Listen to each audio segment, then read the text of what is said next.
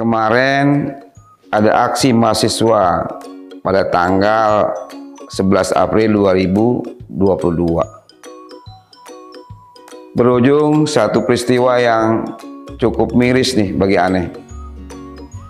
Kebetulan ada satu public figure yang hadir di aksi tersebut.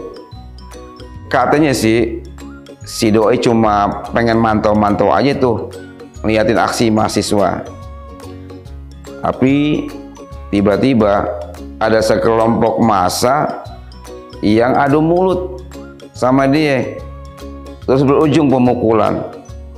Untung aja ada Pak Polisi yang nolongin. Nah, pertanyaan aneh nih.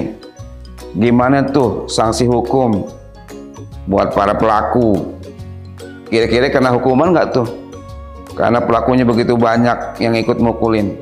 Tolong deh jelasin biar aneh juga makin hati-hati kalau urusan yang kayak begini nih. Terima kasih.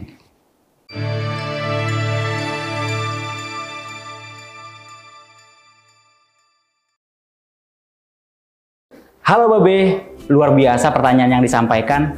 Jadi begini Be, di sini ada dua poin yang menjadi catatan saya yang pertama terkait aksi unjuk rasa atau demonstrasi. Yang kedua, terjadinya peristiwa pengeroyokan terhadap salah seorang public figure dalam aksi unjuk rasa tersebut. Kita bahas yang pertama dulu nih, terkait aksi unjuk rasa atau demonstrasi. Unjuk rasa atau demonstrasi merupakan salah satu bentuk penyampaian pendapat di muka umum yang dijamin oleh Undang-Undang Dasar 1945. Pasal 28 Undang-Undang Dasar 1945 berbunyi, Kemerdekaan berserikat dan berkumpul, mengeluarkan pikiran dengan lisan dan tulisan dan sebagainya ditetapkan dengan undang-undang. Kemudian kemerdekaan menyampaikan pendapat ini diatur lebih lanjut dalam Undang-Undang Nomor 9 Tahun 1998 tentang kemerdekaan menyampaikan pendapat di muka umum. Berdasarkan pasal 1 Undang-Undang tersebut, kemerdekaan menyampaikan pendapat adalah hak setiap warga negara untuk menyampaikan pikiran dengan lisan, tulisan, dan sebagainya secara bebas dan bertanggung jawab sesuai dengan ketentuan peraturan perundang-undangan yang berlaku. Kemudian bagaimana nih tata cara menyampaikan pendapat di muka umum? Penyampaian pendapat di muka umum wajib diberitahukan secara tertulis kepada kepolisian negara Republik Indonesia disampaikan selambat-lambatnya 3 kali 24 jam sebelum kegiatan dimulai telah diterima oleh polisi tempat. Kemudian dalam pasal 16 juga diatur mengenai sanksi bagi peserta yang berbunyi pelaku atau peserta pelaksanaan penyampaian pendapat di muka umum yang melakukan perbuatan melanggar hukum dapat dikenakan sanksi hukum sesuai dengan ketentuan peraturan perundang-undangan yang berlaku.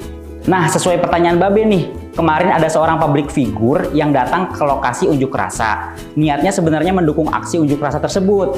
Namun, tiba-tiba ada sekelompok massa yang beradu mulut sama dia dan terjadilah pengeroyokan. Penggunaan kekerasan oleh seseorang terhadap orang lain merupakan hal yang dilarang dalam hukum pidana. Larangan terhadap penggunaan kekerasan secara bersama dapat ditemukan dalam pasal 170 Kitab Undang-Undang Hukum Pidana. Pasal 170 berbunyi barang siapa dengan terang-terangan dan dengan tenaga bersama menggunakan kekerasan terhadap orang atau barang diancam dengan pidana penjara paling lama 5 tahun 6 bulan. Kemudian ayat 2-nya yang bersalah diancam satu, dengan pidana penjara paling lama tujuh tahun jika ia dengan sengaja menghancurkan barang atau jika kekerasan yang digunakan mengakibatkan luka-luka. Yang kedua, dengan pidana penjara paling lama 9 tahun jika kekerasan mengakibatkan luka berat.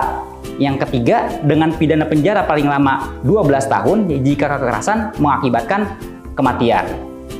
Pasal 170 KUHP ini mengancamkan pidana terhadap perbuatan yang terang-terangan dan dengan tenaga bersama menggunakan kekerasan terhadap orang atau barang. Juga dalam pasal ini terdapat pemberatan pidana berdasarkan akibat-akibat dari perbuatan kekerasan itu, yaitu akibat berupa luka-luka, luka berat, dan kematian.